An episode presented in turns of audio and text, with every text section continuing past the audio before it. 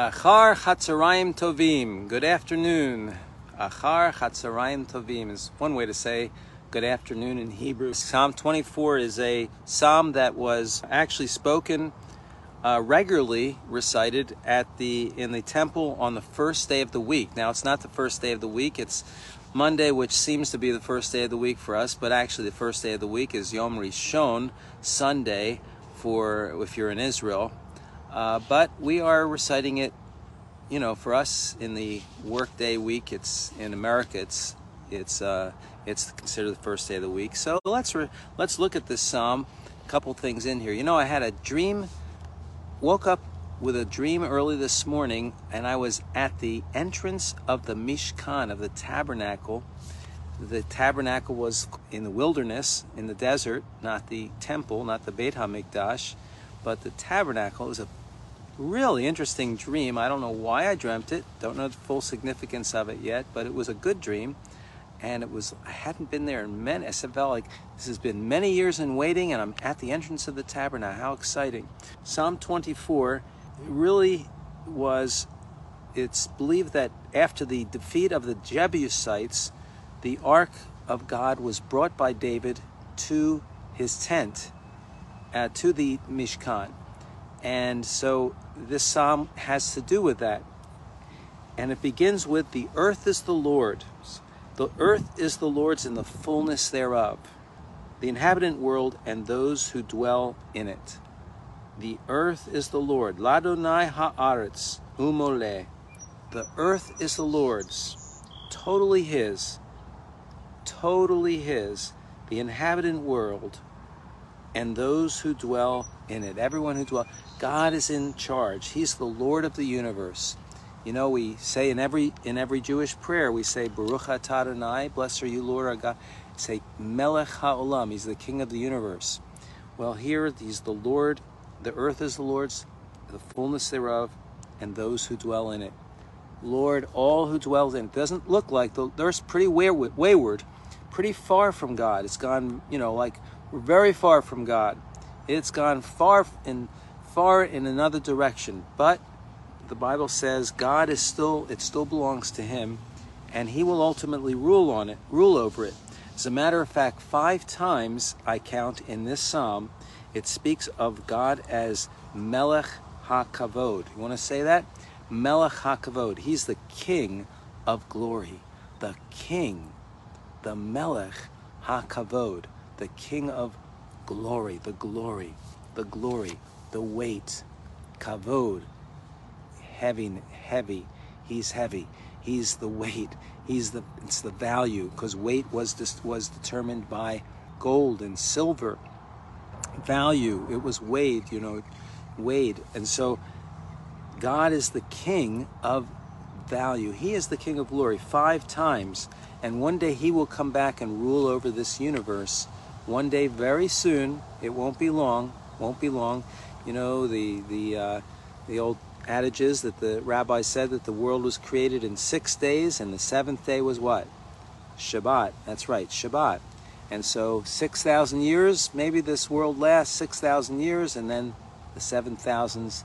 And the seven thousand year is the millennium, is the messianic kingdom, and so we're in that six thousandth period, and seven soon comes the seventh day, the Shabbat his reign. He's going to come back and be Melech HaKavod.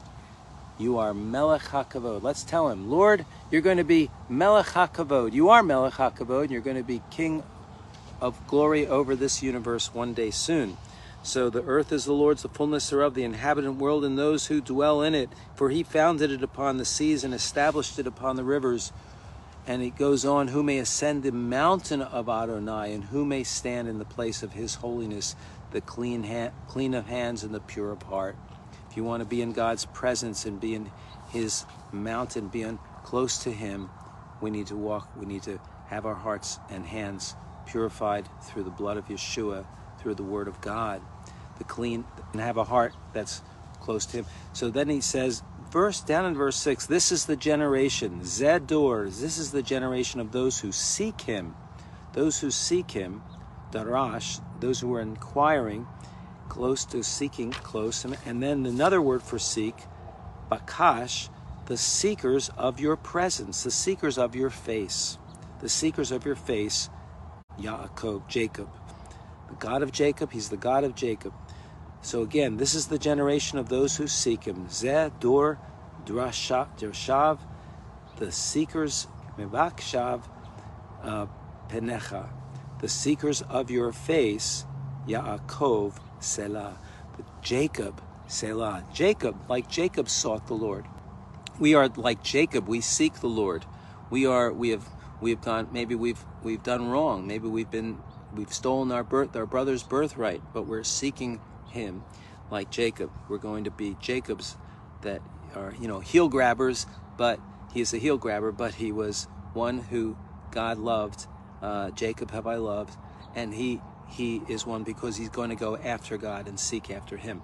So seek after the Lord. Be a seeker of the Lord. Be the one who's who inquires and wants to go after God no matter what's happened.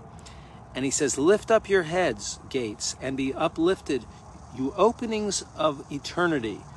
Pitche olam, I would translate, you openings of eternity, opening, everlasting openings, so that the King of glory may enter in.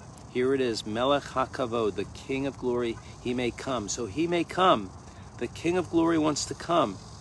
Who is this King of Glory? Who is he? Well, we know who he is. Who is he? We know who he is. Who is he? Mizeh Melech HaKavod. Who is he? Adonai, strong and mighty.